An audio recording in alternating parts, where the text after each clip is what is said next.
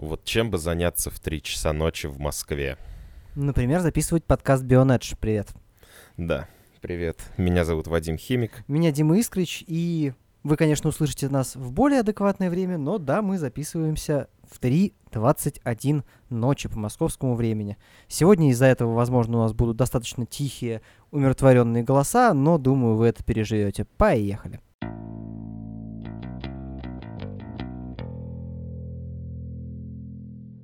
Из чего же ты хочешь начать?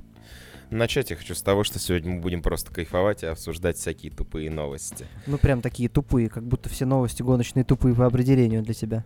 Ну смотри, прежде чем мы перейдем к основной новости нашего сегодняшнего подкаста, я предлагаю тебя обсудить супер развеселый Меня обсудить? А, хорошо, о чем ты? Ну, про их пидстоп э, в невесомости. Ам, да, после новости про то, что Red Bull провела пидстоп в невесомости, я жду новости о том, что Вильямс провела пидстоп в могиле, потому что, ну, готовиться-то пора как-то. Это вот это была твоя Да. заранее подготовленная шутка. Слушай, а Red Bull же еще и рекорд поставили на последнем гран-при. Да, Бразилии поставили. обновили, Они да? обновили. Ну, там, ты понимаешь, что уже сотые идут, там такие обновления, в общем, принципиально быстрее уже нельзя, но да, обновили. Будет рекорд. забавно, если кто-то обновит разом на полсекунды. Ну, я не знаю, по-моему, это нужно чем-то роботизированным проводить, чтобы обновить на полсекунды. Слушай, ну, я могу сказать одно про Red Bull. Они активно и ежегодно поставляют нам отличный видеоконтент. Ну смотри, я даже себе выписал, когда читал эту новость, потому что следующим э, в предложке Ютуба мне, естественно, попался 5 самых крутых Да, да, да, мне тоже, спасибо. Вот. И, соответственно, и в 2013 году Кулхарт на вертолетной площадке крутил пончики. В 2016 году Макс ездил по снежному слалому, ну, по склону для слалома. Вот. По катушке в США по дорогам и против регбийных игроков.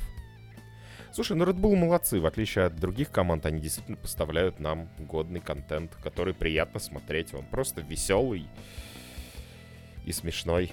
Ну, понимаешь, Red Bull сейчас единственная топ-команда, которая как сама как команда не имеет гарантированной фан-базы. Я не думаю, что это связано с поиском фан-базы, сколько это Red Bull и у них принципы такие. Ну, то есть они же вечно из всего устраивают какие-то шоу. Вот Они там. интертейнеры, это верно, но именно когда речь идет о команде форм... Ну, у них есть люди, которые умеют это делать, но, а, понимаешь, ну, Феррари в таком ключе все равно, скорее всего, напрягаться бы не стал. Им незачем это делать. И Мерседесу тоже. Я имидж, думаю, имидж, что имидж Ferrari другой. есть люди, которые умеют так делать. Я думаю, что они могли бы их нанять. Другой вопрос, что они бы были не итальянцами, но это детали. Да, а Red Bull, как бы, всякие их на развалюхах по катушке, полеты на самолетах и так далее, они, в принципе, занимаются этим везде.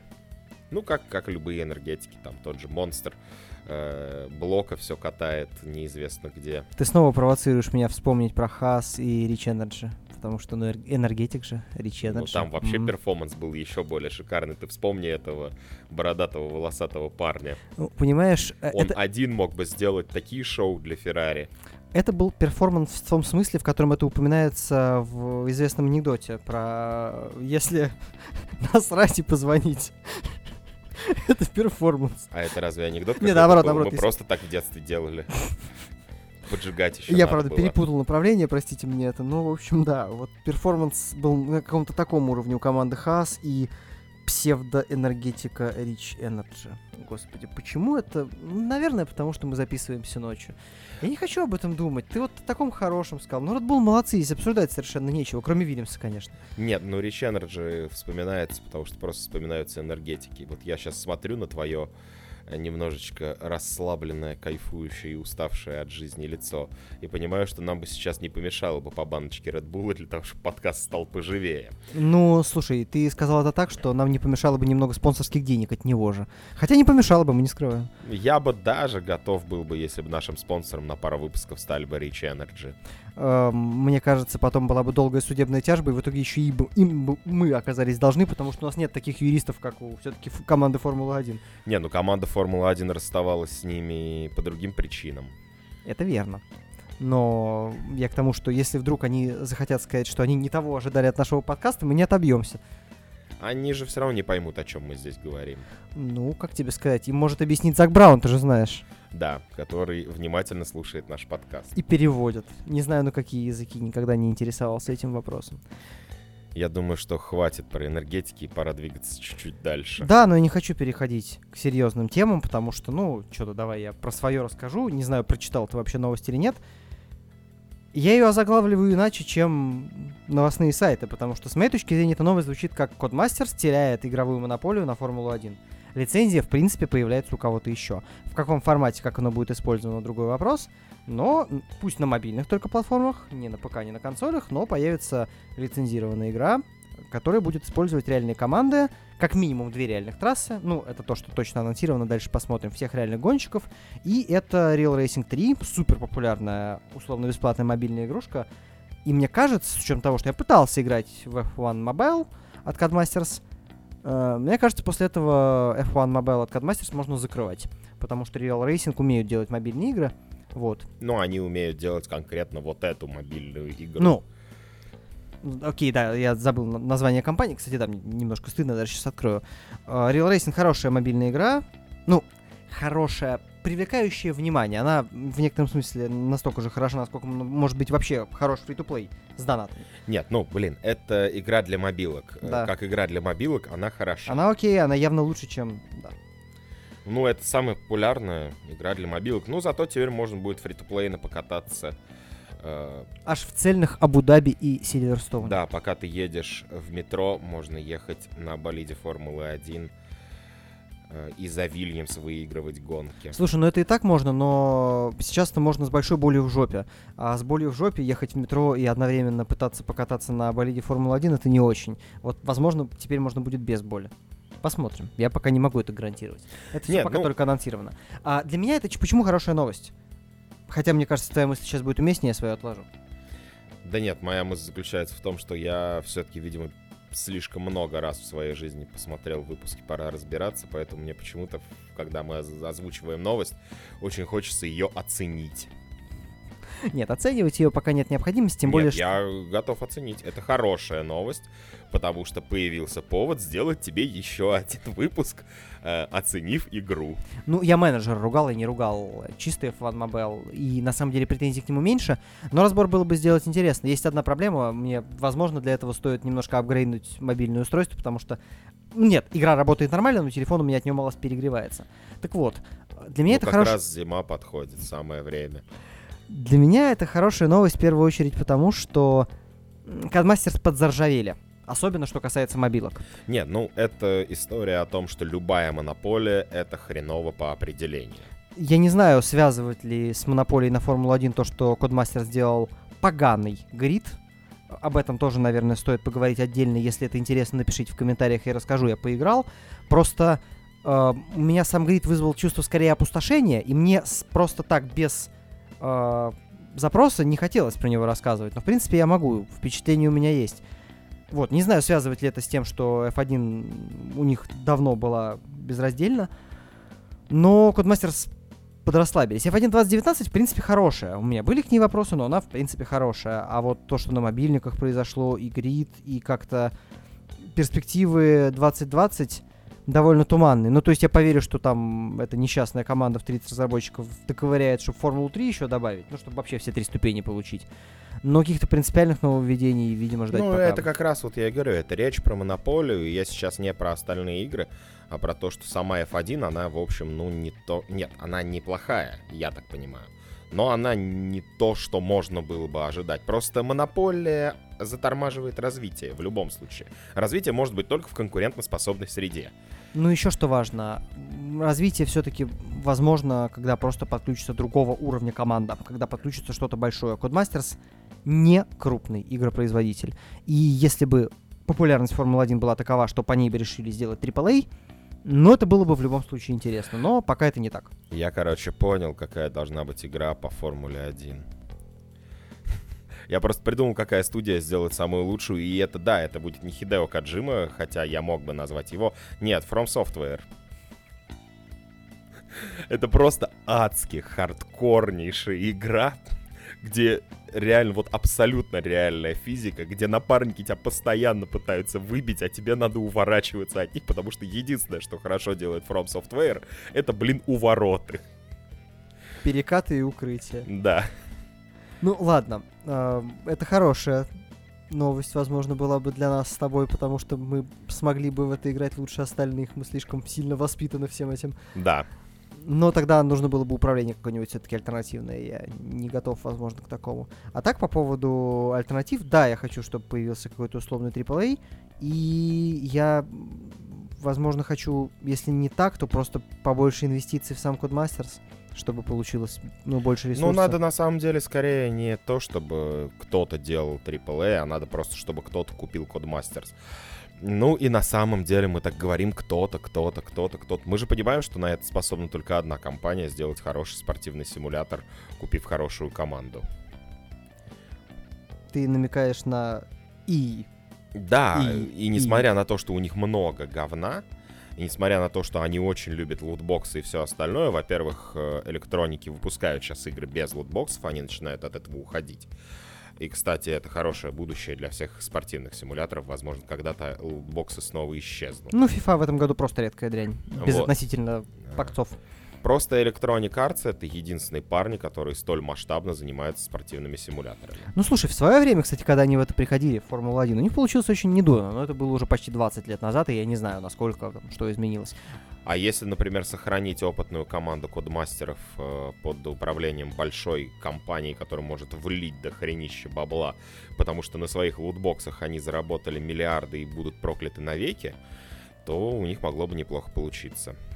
Но по поводу игры мечты, гоночной, я много раз говорил, что для меня игра мечты — это Grid Автоспорт на астероидах, то есть со всеми лицензиями. То есть когда у тебя открытые колеса с лицензиями, когда у тебя гонки на выносливость с лицензией, туринг там, да, пусть там остается дрифт, я его не люблю, но я согласен, что он там был, я понимаю его популярность. И тоже пусть там купит какую-нибудь серию хорошую, чтобы она была реальная. И вот это все с э, физикой F1 2019, ну базово, с движком, с движком. Э, и вот это будет очень хорошо. Вот этому бы я порадовался, но я думаю, что если я хочу такую игру, я должен сделать ее сам, потому что никто мне ее не положит на блюдечке. Знаю, есть такие спортивные игры, кстати, не знаю людей, которые в них играют, которые там типа, ну, есть FIFA, а есть чемпионат мира по футболу, например. Ну, я играл. Есть, э, по Олимпийским играм Значит, ждем компьютерную игру по международным автоспортивным играм. Ты знаешь, я бы заценил, но я боюсь, что если ее будут делать те же ребята, которые сделали, например, уже игру по Олимпийским играм в Токио, ну, как бы это сказать? Во-первых, нужно готовиться к тому, что все гонщики будут чибиками, они по-другому не умеют. Просто не умеют. Во-вторых, нужно готовиться к тому, что геймплей будет из одной кнопки. Как это можно реализовать в гонках, не спрашивай меня без понятия, но точно из одной, которую нужно будет просто, как в этом гейме, там, нажимать в определенный момент. Ты же Или понимаешь, очень быстро что нажимать. даже в тех великих гонках на вот этой вот псевдо геймбое от китайцев, в который мы все играли в детстве, на котором, в общем-то, был Тетрис. Даже там было необходимо две кнопки. Они справятся одной. Не спрашивай как. Они могут. Хорошо. На этой прекрасной новости, ой, новости, на этой прекрасной мысли я предлагаю тебе приходить к какой-нибудь следующей замечательной. Ты хочешь, чтобы все-таки гоноч... гоночным штукам пошли? Ну, давай мы самое-самое, самый долгий разгон оставим совсем наконец. И я думаю, что мы с тобой оба примерно представляем. Да, конечно. Говорим, да, тогда давай что-нибудь следующее предлагай. Ну, во-первых, в Red Bull безумие происходит не только в позитивном ключе, но и, как обычно, в негативном, потому что Марко иногда как ляпнет, так вот прям и думаешь, а, ну, его так задолбали вопросами, или он просто от скуки иногда решает что-нибудь сказать? Становится непонятно. А, он в очередной раз оправдал понижение пилота, сказав, что если бы Гасли не вернули в Торо Росса, то ему не удалось бы от, оправиться от сложного начала сезона. То есть это как бы намек, там и оставайся. Будешь Нет, ты ну вечным... почему? Нет. Это в первую очередь э, фраза от э, Марка о том, что о том, какой он сам классный, умный и мудрый. Это же история лишь о том, что вот я ему преподал урок, и смотрите, как он сработал. Помнишь, э, ну ты же смотришь Васю Уткина в любом случае. Да, довольно много. И когда один мой любом, любимый футбольный клуб покупал игрока, Вася Уткин говорил, вот смотрите, вот смотрите, вот сейчас тренер говорит о том, что он полное говно, а потом, когда он заиграет... Это он... про Мурила было, да? Да, он всем расскажет о том, смотрите, какой я великий, сделал из него конфетку.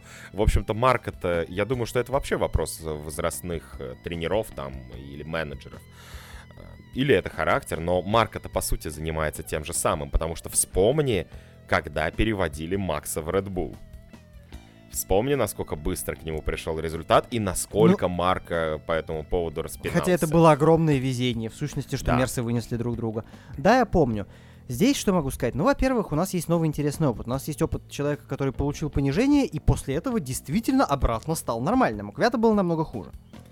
Ну, Квята, ты понимаешь, здесь замена, на мой взгляд, и я не Квята Дрочер, ты знаешь об этом.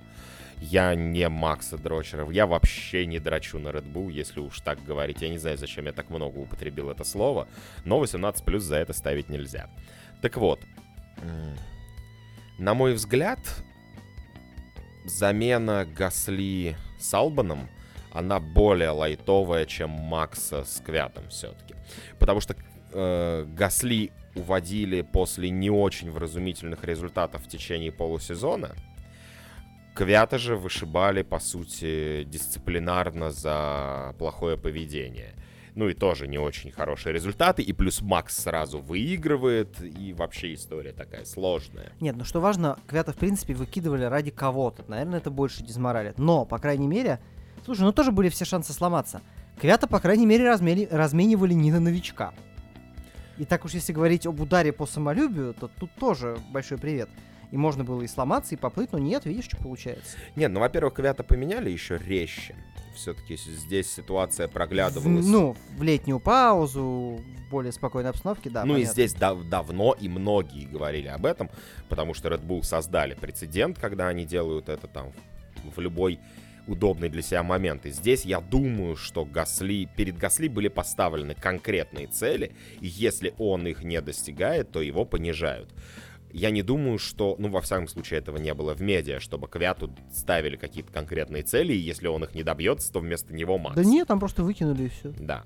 Поэтому Гасли проще было воспринять, потому что, ну, что, по сути, на него возложили какие-то ожидания, он их не оправдал, он за это получил наказание, провел работу над собой и исправился. Хотя тоже вопрос, насколько он исправился, и насколько он на самом деле сейчас сильнее того же Албана. Ну, нет, не, могу сказать, что он сильнее или слабее Албана, и их в одной команде даже не было возможности вообще посмотреть пока что. Ну, я думаю, что это уже, Это наверное, я про то, что когда их меняли, я тогда произнес фразу, что даже после всего сезона их результаты все равно невозможно будет сравнивать, потому что машины получают дополнение, потому что другая, другой сценарий гонки, другие трассы, другие погодные условия, они не в одной команде, чтобы их можно было сравнить. Но если лоб в лоб, то получается у Гасли сейчас результаты лучше, чем у Албана. Ну, в общем, да, хотя в Бразилии должно было получиться немножко по-другому, но это fine details. Что хочешь, заканчиваться этой новостью, больше тебе нечего добавить. Ну, в общем, добавлять, пожалуй, нечего, кроме того, что я считаю, что все равно Гасли вряд ли кто-то собирается повышать обратно, когда бы то ни было. Ну, крест на нем поставить. Нету каких-то причин, чтобы Албана куда-то убрать или понизить. Если Албан сейчас, например, по каким-то непонятным причинам не уйдет куда-то. Ну, кто же его позовет-то? Он вряд ли может быть сейчас интересен кому-то, кроме самого Редбула. Ну, единственное, почему Гасли сейчас может вернуться в Red Bull, это травма Албана. Но этого мы никому не желаем, а наоборот желаем от травм быстрее восстанавливаться. И, собственно, об одном таком восстанавливающемся сейчас и поговорим. Потому что Хуан Мануэль Кареа дал первое, ну, довольно большое интервью после, собственно, аварии в СПА. Я, к сожалению, не прочел эту новость, поэтому придется тебе мне рассказать. Ну, если говорить совсем коротко, в общем, он сам уже считает, что нога у него полностью не восстановится. Вот. Но при этом считает, что в гонке вернуться возможно, там будет реабилитация, посмотрят в каком состоянии. Ну, то есть, у него не ситуация, конечно, Монгер или Занарди, понятно, нога у него есть, вот, вряд ли нужно будет как, каким-то образом ее укорачивать, э, но функциональность будет спорная. И эта ситуация даже отчасти еще сложнее. С одной стороны, вроде глупо переносить все управление на руль, где бы он не стал гоняться после этого. Вот, а с другой стороны вопрос, насколько, ну, будет он специфическим кубицей, который одной из ног не сможет пользоваться полноценно. Ну, кубица одной рукой не может пользоваться полноценно, а тут с ногами история. Знаешь, я достаточно толерантен, и меня вообще очень сложно обвинить в отсутствии толерантности или еще чего-то, или уважения к каким-то людям, там, имеющим какие-то проблемы и так далее. Я ко всем отношусь одинаково, и все должны иметь абсолютно одинаковые возможности и так далее. Но эта история мне начинает надоедать. Это же история, а не о преодолении. Ну, кубицы история, если Коре... Как, Корре. Корре. Чуть не назвал его Коррерой. Да. Это вот если он вернется в гонки, это история, ну, если особенно он вернется, вот как условно кубица, да, где-то покататься, где будет на последних местах и так далее, и так далее. Она не столько про преодоление, сколь она про имидж э, чемпионата. Ну, не знаю, как то Ну, слушай, а Монгер и Занарди тоже про имидж? Ну, с одной стороны, да, Нет, с другой Монгер, ну, Занарди вообще другая история. Смотри, о чем я говорю. Э, когда Занарди возвращался в спорт, он возвращался в те времена, когда не было вот этого вот, как, как правильно бы выразиться, чтобы потом меня не закидали чем-нибудь очень тяжелым. У нас сейчас повально везде – пытаются вот пропихнуть какие-то идеалы, вот эти толерантности и так далее, не думая о всем вокруг. Вот я, я надеюсь, ты меня примерно понял. Пока нет. Ну, ну, что ты, в чем ты именно Когда здесь Кубицу приводили в Формулу-1, выглядело это так, что Кубица возвращается в Формулу-1 не потому, что Кубица этого сильно хочет, а потому что это сильно нужно имиджу американских владельцев э, чемпионата, потому что это очень крутая имиджевая история о том, как, извините меня за это выражение, инвалид гоняется в Формуле-1. Ну, эта история, во-первых, я не думаю, что он этого не хотел. У меня нет оснований так считать. Э, потом, это не про... Это попытка сделать голливудчину. А ну как вот она... Да. Это не, понимаешь, это не совсем про то, что ты пытался сказать до этого. Это не про принятие непохожих, любое. Это именно просто попытка сделать Голливуд. А из чего он выйдет? Да мне как-то не будет проблем с тем. Ну, во-первых, э, все-таки не сказать бы, что у Кубицы совсем ничего не получилось. Даже так. Ну, то есть, понятно, что он намного слабее раз. Но очко. Да. Но в целом, даже если бы он был в порядке из-за того, в каком состоянии команда, в которую он попал, из этого Голливуда было бы все равно не вытянуть. Потому что из 19 места голливудская история такая же херовая, как и из 20 -го. И толку от этого никакого. Ну ладно, я на самом деле больше загнался. Конечно, там, если вот. хочет вернуться в спорт, пусть возвращается. Не, он говорил, что он размышлял о том, чтобы не делать этого, потому что, ну, есть моральные всякие вопросы, и у него они, естественно, совсем специфические. Он раскрывал эту тему? Да, он говорил, что... Ну как, я скорее буду вынужден процитировать кусочек переводной, потому что... Ну, он говорит, что считает, что сделать было ничего невозможно, потому что он попал на обломки, то есть вроде как декларативно он себя, по крайней мере, не виноватит. Типа были обломки от машины Ализи, и вот многие предъявляли еще тогда претензию, что якобы он даже не пытался тормозить. Приезжал там вот на скорость. Это много кто говорил, возможно, даже кто-то из нас. Я просто не полезу это проверять. Мы... Ну, неважно. Но он говорит, что у него был эффект, ну, не знаю, с чем сравнить, вроде того, что было у Шумахера в Сильверстоуне в 99-м, что он на самом деле ему нечем было тормозить, потому что он физически не касался трассы в какой-то момент. А там что хочешь шуми. Бесполезно. Слушай, но разбирательство в любом случае было, и, наверное, если бы он не тормозил, ему бы что-то предъявили, потому что разбирательство-то было обычным гражданским судом, я так понимаю. Ну, су- гражданский, это... гражданским судом было без него. Он тогда еще не установился так, чтобы отвечать Нет, на вопросы. Ну... Он участвовал в разбирательстве с Федерацией, с ФИА. Ну, как факт, телеметрия же у гражданского суда была, и, наверное, если бы он вообще не тормозил, там все-таки были какие-нибудь предъявы. Ну, наверное, наверное. Ну, как вот, да, я нашел фразу, что он чувствует, что должен вернуться не только для себя, но и для него. Для Юбера, то бишь. Ну, я не буду отзываться каким-либо образом об, об этой фразе, иначе меня точно начнут кидать камнями. Ну, слушай, это просто довольно обычно. Нет, давай я скажу, просто не используя каких-то жестких выражений. Это довольно стандартная фраза для такой ситуации.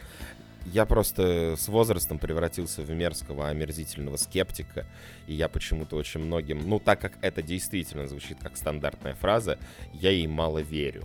Вот в чем проблема. Ну, это не нашего с тобой в любом случае ума дело, мы с тобой это проверить не сможем. Да, Вот. Ну а так, удачи э, ему нарастить 6 сантиметров кости, это довольно сложно и вряд ли приятная штука. Что-то у нас э, начинаются это не самые веселые новости. Нам надо было как-то с тобой заранее, наверное, какой-нибудь распорядок выбрать, чтобы... Перемежалось? Да, а то у нас что-то это весело, э, весело, грустнее, а сейчас мы вообще придем э, к какой-то херне. Нет, мне кажется, самое время переходить. Ну, хотя нет. Давай я перейду к той теме, о которой ты опять со мной не будешь говорить, я буду вещать просто для чего-то. Начался новый сезон Электроформулы, черт побери. А, да, да, да. Сейчас подожди, я прям придумывал анонс. э, Я сейчас его еще раз сформулирую чуть-чуть по-другому. А, Дима, у тебя есть ровно три минуты, чтобы снова попробовать объяснить, что Формула Е это настоящие гонки. Прошу вас. Да пожалуйста. На самом деле этап прошел очень бодро. Это был double-header, там было две гонки в пятницу и в субботу. Ну, я коротко, в любом случае просто рассказываю для тех, кто вообще, например, не следит за Формулой Е. И, во-первых, там теперь, я тебе напоминаю, там есть производители, у которых разная все-таки техника. У них одинаковое шасси, но у них как в Индикаре. Есть разные силовые установки, только этих установок не две, как в Индикаре, а куча. И пришли большие. Пришел Мерс, там уже было Audi и так далее, и так далее. Ну, я так понимаю, то, что я успел заметить по таблице первой гонки, что, в общем-то, большие парни пришли давать всем поджопники. Не всем. То есть кто-то Ну, из первую гон- маленьких тоже... Первую гонку ты выиграл Бёрд на Virgin. М. Так что само по себе это ну, не гарантия успеха. А кто там за Porsche-то катает? Лоттерер. Тоже неплохой. Ну, слушай, я думаю, здесь еще ситуация в том, что, во-первых, это первая гонка, ребятам надо освоиться, во-вторых, Бёрд все-таки не бесталантливый. Ну, это мы прекрасно знаем по выступлениям за Russian Time, да. И таланты им плюс. Бёрд давным-давно освоился в Формуле Ну, он провел действительно чумовую первую гонку. Он, на самом деле, он был быстро, в принципе, и в практиках и так далее. Я думаю, что если бы он выиграл квалификацию, получилось бы с точки зрения борьбы за победу тоже, что его второй, но я потом расскажу, кто там выиграл. Бёрд ошибся в Суперпоуле, остался пятым, но все равно э, он очень грамотно все сделал. Да, немножко там были проблемы у Симса, который, собственно, Поул взял в первой гонке, что-то еще, но он боролся. А, собственно, я немножко вернусь на шаг назад. Я попытаюсь тебя убедить, хотя уже, наверное, в три минуты не укладываюсь, но у тебя была реплика, сори. Появились разные производители, из-за этого, с одной стороны, э, это грустно, а с другой, это показатель чуть большей серьезности. Квалификация подрассыпалась, у них отрывы стали побольше, потому что они все-таки не одинаковые. И там теперь, ну, Ма Циньхуа мы в расчет вообще не берем, потому что у него большие проблемы как раз с талантом и с навыками. Он там отваливается, это не страшно. Но так в целом все, кто показал адекватное время без серьезных ошибок, что-то теперь не в полутора секундах, а в двух с половиной. Это как-то более комфортный диапазон, но все равно все довольно близко. Ну, слушай, я... Я уже, на самом деле, больше по привычке рассказываю о том, что Формула Е это не гонки, потому что, ну, стоит признать, что чемпионат развивается. Плюс ты предлагал на этот выпуск новость, я предлагаю ее быстро обговорить Мгм. здесь. Если понадобится, то вспомним ее и в следующем блоке. А понадобится. Я так понимаю, что ВАК э, сворачивает все свои бензиновые... Volkswagen все, да. Volkswagen сворачивает все гоночные программы на ДВСах и только, только электродвижки. Ну и это опять история про современный мир. Оценивать, плохо это или хорошо, мы будем, естественно, в следующем блоке. Это происходит, все переходят на электрокары, и понятно, что Формула Е начинает подниматься, туда приходят большие производители, потому что мы с тобой обсуждали это еще тысячу лет тому назад, еще, по-моему, когда делали видеоблог, когда Формула Е только зарождалась, что только в гоночных условиях можно развиваться быстро и хорошо. Но и без обсуждения всех технических штук, вот, производителей и так далее, come on, ты ругался как на штуки из Марио Карт, на режим атаки, на fanboost. Fanboost история спорная, режим атаки, на мой взгляд, очень интересная, даже не это главное. Чувак, там обгоняли без всяких ДРС, без режима... Ну, ДРС там и нет, там негде, у них нет полноценного заднего антикрыла. Э, без даже режима атаки, без fanboost ов, там просто обгоняли. Даже на довольно узкой трассе в Саудовской Аравии. А если там какой-нибудь аэропортовая трасса будет, у них там есть одна, то будет, наверное, еще больше обгонов чистых, просто без всего. И у них... В чем причина? Нынешние машины позволяют бороться и это делать. Но это речь про аэродинамику машин. В том числе, да. Ну, Формула-1 от этого избавляется, и очень скоро Формула-1 может снова начать обгонять. Я думаю, что еще есть другая причина, что предельные скорости гораздо ниже. Это важно, согласен, но тем не менее. Да, наверное, если бы они там гнали до 300 и больше, у них бы были, было больше проблем с грязным воздухом. Но, в принципе, из-за того, какие-то гонки, ну, они могут преследовать друг друга, они могут лезть, это интересно. И, come on, первый этап сезона человек выиграл с пятого места на старте, на городской трассе. Представь себе городскую трассу Формулы 1, где такое будет происходить на постоянной основе. А у них это будет происходить на постоянной основе. Слушай, ну с Формулой 1 и городскими трассами мы уже давным-давно обсуждали. Да, там огромные машины, все понятно. Но это же не значит, что в Формуле Е что-то плохо. Да, у них машины компактные, потому что они так могут. Но из-за этого интересно все смотреть. Ну и все-таки состав пилотский, там, я извиняюсь, с каждым годом становится все мощнее и мощнее. Чемпи... Нет, это, это, это все плюсы. И я, я же говорю, что я больше по привычке ругаю Формулу Е, а не потому, что она действительно плохая. Да и вообще это как бы тренд, который заложил Радж в нашем подкасте уже. И я просто его сохраняю. Ну, раз Раджа нету, то хоть кто-то должен же выносить тебе мозги понемножечку.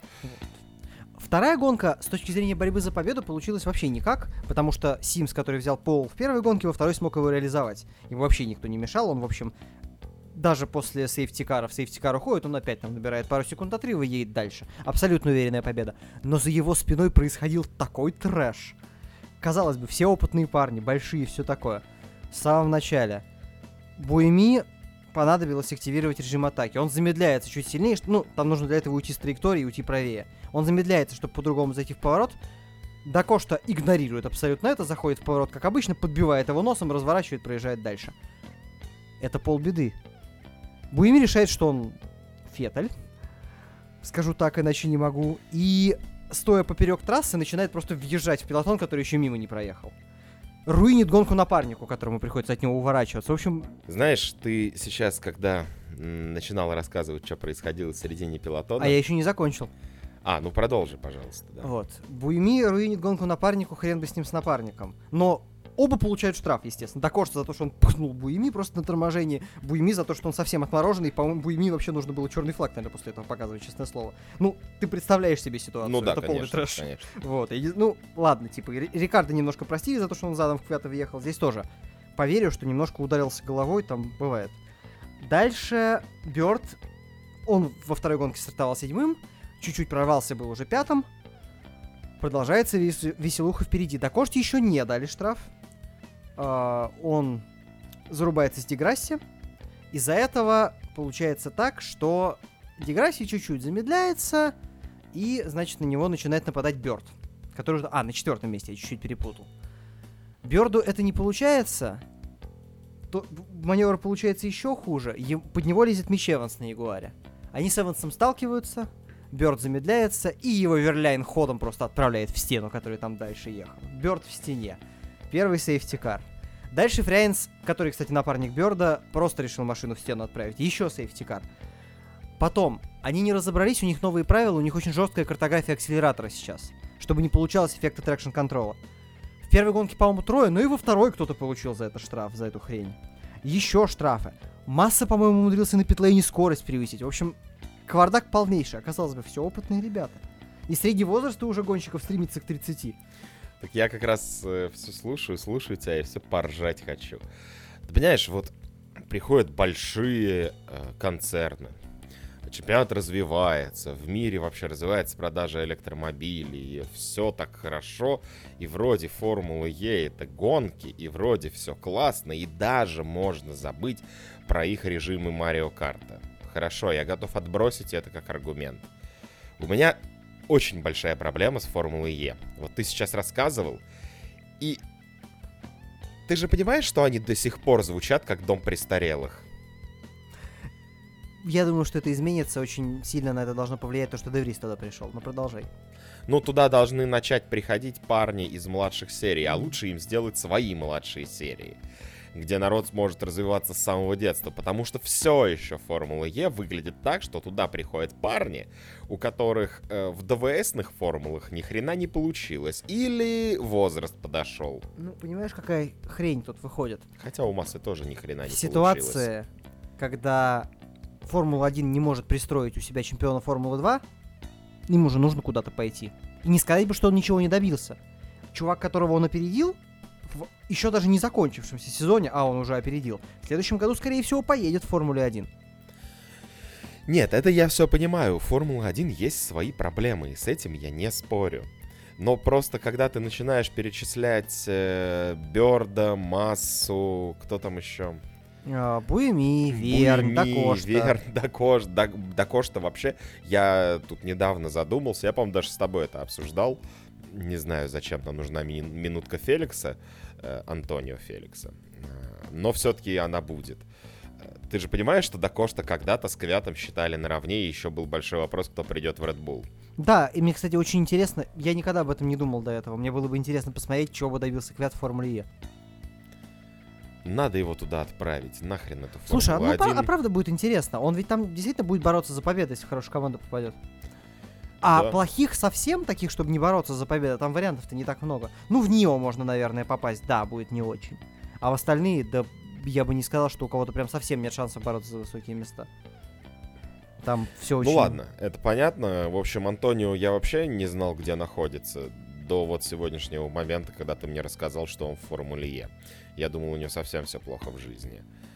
Ну, в общем, ну почему она звучит как дом престарелых? Вот как только они перестанут звучать как дом престарелых, обновят, например, средний возраст пилотона лет до 25, 22. Э, Ты же понимаешь, что на самом деле Формула Е может быть очень хорошим подспорьем для нахождения места в команде Формулы 1.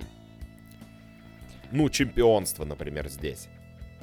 Когда Формула Е перестанет восприниматься, что туда уходят, когда не получилось в Формуле 1, а начнет восприниматься, что туда идут, чтобы доказать большим боссам из Формулы 1, или туда идут, потому что вообще не грезят Формулы 1, вот тогда это станет большим спортом. Для того, чтобы она могла стать трамплином к Формуле 1, ее нужно ура- уравнять в очках суперлицензии с Формулой 2. А по уровню пилотского состава Формула Е, возможно, превосходит Формулу 2 нынешнюю. Да, бесспорно. Но- То есть это должно произойти не просто самостоятельно. Для этого и должны быть приняты какие-то меры. Но Формула Е сильно-сильно медленнее, поэтому столько же очков супер... И это другие машины. Столько же очков суперлицензии там давать глупо. Я это тоже прекрасно понимаю.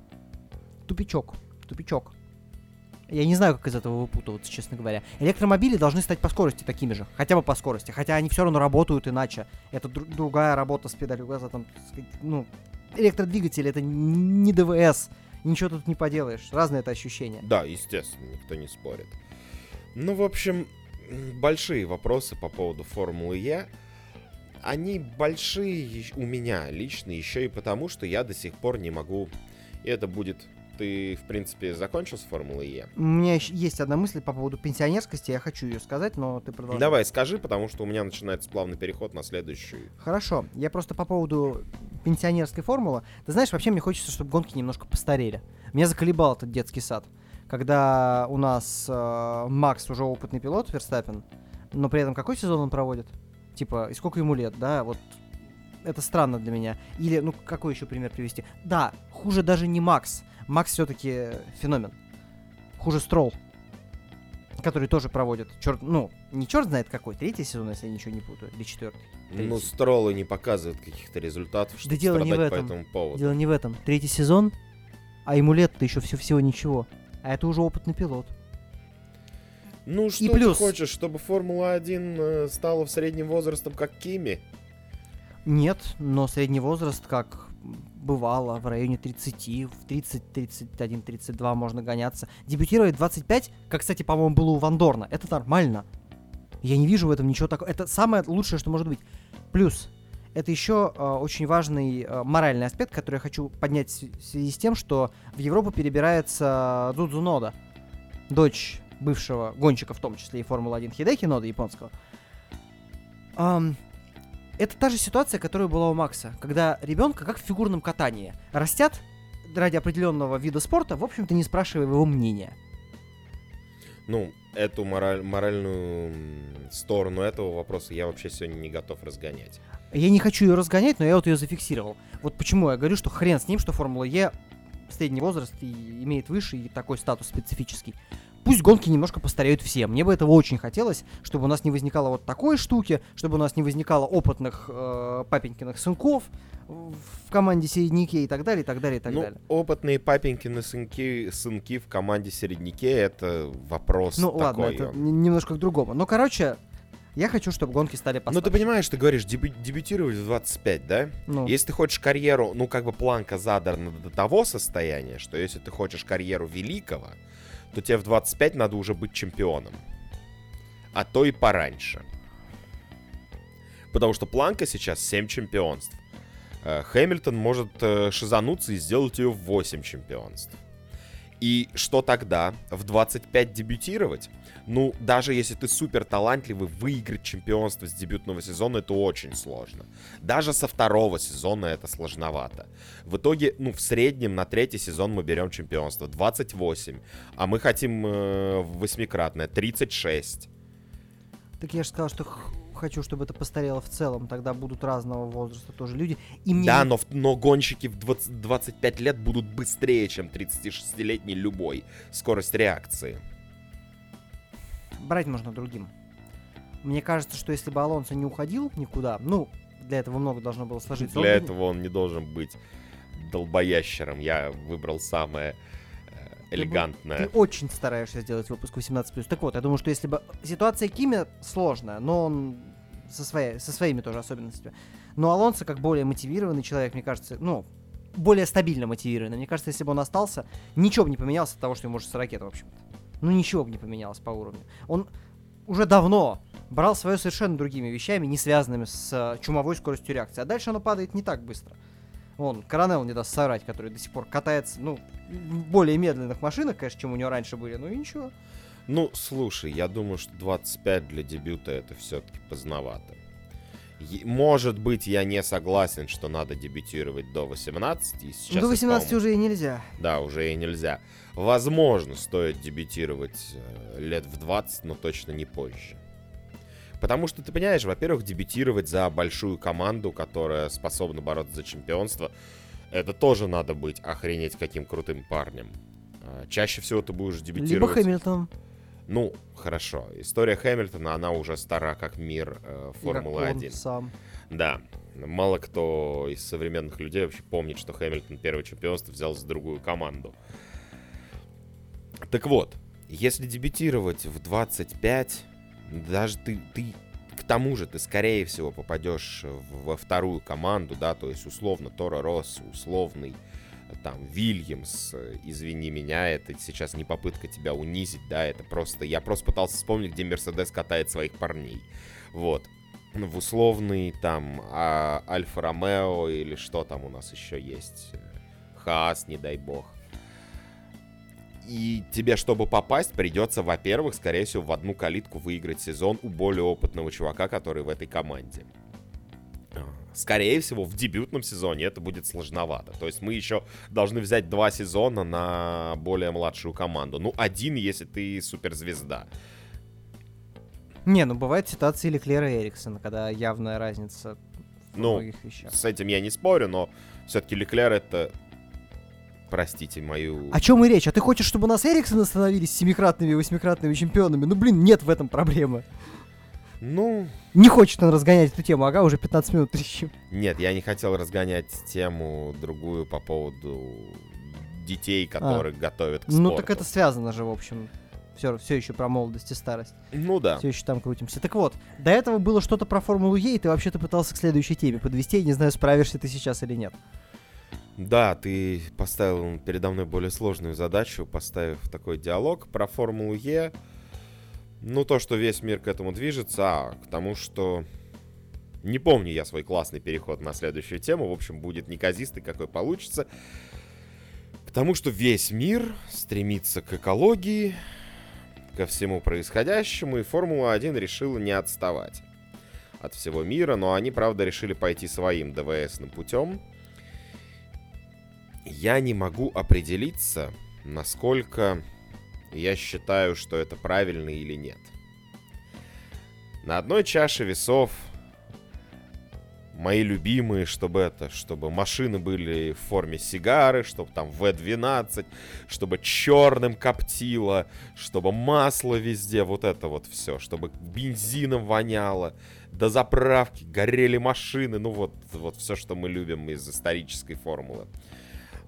Это на одной чаше весов. На другой чаше весов мы, конечно же, понимаем, что экология — это штука такая, и о ней заботиться надо. И речь же не о том, что Формула-1... Э... Да, все-таки так. Экология — это область знаний. При... О природе заботиться. Да, о природе заботиться, простите. А, не то чтобы Формула-1 сильно портит природу сама по себе, она достаточно ну, я не знаю, но они не так много проезжают и не так много бензина сжигают. Любая городская машина, на которой человек каждый день ездит на работу, за год проезжает больше. Да, да, из этого сейчас мои будут аргументы строиться потом. Вот. А, но Формула-1 это пример для автопроизводителей. И если они смогут сделать гибридный движок, который действительно гораздо более экологичен, чем современные, они могут это принести в общий рынок. Вот мои. Вот я не знаю, что для меня какая чаша весов ниже. Ты знаешь, э, меня все это, в общем, ну, не то чтобы устраивало, но не сильно беспокоило до тех пор, пока оно не стало казаться мне абсурдным. Что вообще такое углеродный след и откуда он берется? Я не буду сейчас научно, я просто... Нет, подожди, когда я первый раз прочел эту мысль, у меня в голове... Я понимаю, что есть научная точка зрения, вот эти все обоснования. Я вообще человек не глупый, ты вроде это знаешь. А, мне сразу представилось, что они заменят тормозные диски, которые пылят, в общем-то, просто вот чисто этой пылью. Ну, ну если так, бы все было так, если бы все было так радостно и просто, но, как бы, углеродный след человека, например, включает в себя потребление мяса, потому что, ну, ты понимаешь, как бы, углеродный след. Человек скушал мясо, которое спровоцировало такие выбросы углерода когда-то, покуда было живым. Ну, вообще, само существование человека — это углеродный след, потому что вся органика состоит из углерода. Короче, Льюис Хэмилтон вот там может стремиться со своим веганством к нулевому углеродному следу. Когда Формула-1 начинает говорить про нулевой углеродный след, у меня один вопрос — а вы свои дико модерновые эм, вот эти вот охренительные экологичные двигатели, вы их каким способом? Вы телепортировать их собираетесь от трассы к трассе или что? Вам самолеты не будут... Формула-1 э, собственными перемещениями вредит эко... э, природе куда больше, чем выступлениями непосредственно на трассе. Я не спорю, но в этой статье сказано, что их концепт — это же целая программа развития, и они включают в нее абсолютное усовершенствование логистики, и типа современная логистика Формулы-1 ужасна, и, соответственно, снижение за счет этого всех э, выбросов и всего остального. То-то, я смотрю, у нас двойники в следующем году такие логистичные, уж так они Нет, над ну, этим никто работают. не говорит про следующий год. Я думаю, что это далеко идущие планы, если мы в конце концов получим какие, какую-то более интересную логистику, потому что мы сами с тобой ее иногда ругаем. И что последовательность гонок у нас достаточно странная иногда получается. Знаешь, что я тебе скажу? Мне хотелось сказать, э, так, немножко на эмоциях, что ничего у них не поменяется в хорошую сторону с точки зрения логистики, потому что мозгов нет. Но потом я выдохнул, сказал все-таки эту фразу, и решил, что правильным будет озвучить следующее. Ни мозгов у них нет. Э, в логистике Формулы-1 так много заинтересованных сторон, что их невозможно помирить и договориться. Поэтому не будет у Формулы-1 а, не авиационной логистики. Никогда.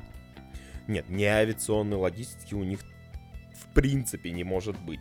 Иначе командам, ну, если мы еще говорим и про снижение затрат, то неавиационная логистика возможно только в одном случае, если команда построит на сезон 20 э, машин.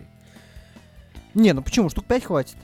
Ну, я утрировал, ты понял, о чем я, и, грубо говоря, морскими путями сразу разошлет э, во все то необходимые точки в начале сезона, угу. э, морскими путями разошлет везде машины. Ну ладно, даже не только там не авиа, но просто даже адекватной логистики не получится, потому что каждый будет топить, э, каждая страна будет топить за те даты, которые ей удобно. И ничего не поменяется. Вот нам, понимаешь, вот нужно, чтобы у нас там было либо в мае, либо в сентябре. И Сочи, покуда гонка в России проходит в Сочи, никуда с этого не съедет. Они будут башлять и башлять за то, чтобы это так оставалось. Ну а Либерти что, от денег будут отказываться из-за этого? Я нет, думаю, я понимаю, нет. о чем ты говоришь. Э, как я вижу этот концепт, это же, ну, понятно, что нулевой углеродный след это в принципе невозможно. Невозможно. Да. Это речь не о том, что он станет нулевым. Речь о том, что это вот, ну, название программы, назовем условно так. И Формула-1 хочет подать пример о том, что работая в этом направлении, можно добиваться больших результатов.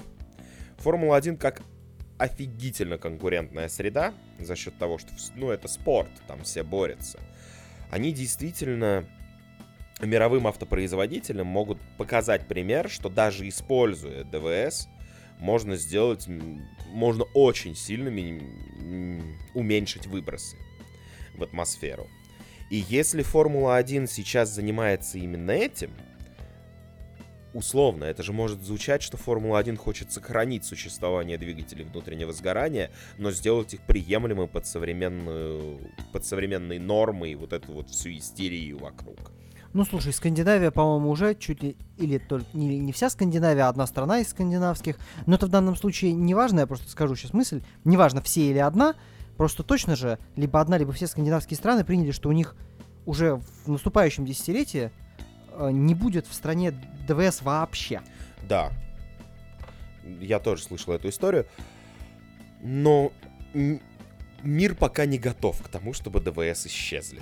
Я понимаю. Я просто к тому, что мне кажется, с учетом всех логистических проблем, э, проблем с просто зажравшимися некоторыми людьми вроде Льюиса, хотя, хотя он, кажется, одумался, потому что, скорее всего, ему напихали после того, как он говорил о своей заботе о животных, природе и прочем, а потом как бы ему напомнили, что ну у тебя типа частный самолет, дружочек. И он твою одну единственную задницу катает по всему миру, оставляя довольно много всякого вредного. Можно было бы добирать логистикой, какими-то вещами, связанными с э, просто личной ответственностью за всякие такие вещи. И оставить соревновательные двигатели в покое. Я понял, о чем ты сказал, это, наверное, неплохая история. Но, во-первых, э, электродвигатели, как и почти любая экологическая инициатива, будут развиваться до, те, до, до тех пор, пока у этой хрени есть выгодоприобретатели, а потом выяснится, что электродвигатели на самом деле еще больше вредят экологии в производстве. Опять я говорю экологии, ну ладно еще больше вредят в производстве там и так далее, от них нужно отказаться, как я так понимаю, нужно будет отказываться от солнечных батарей, потому что эту хрень непонятно как ут- утилизировать, и приходящие в негодность солнечные батареи это тоже тот еще трэш. Вот. И все повернется обратно, но денег-то все производители электромоторов уже заработали.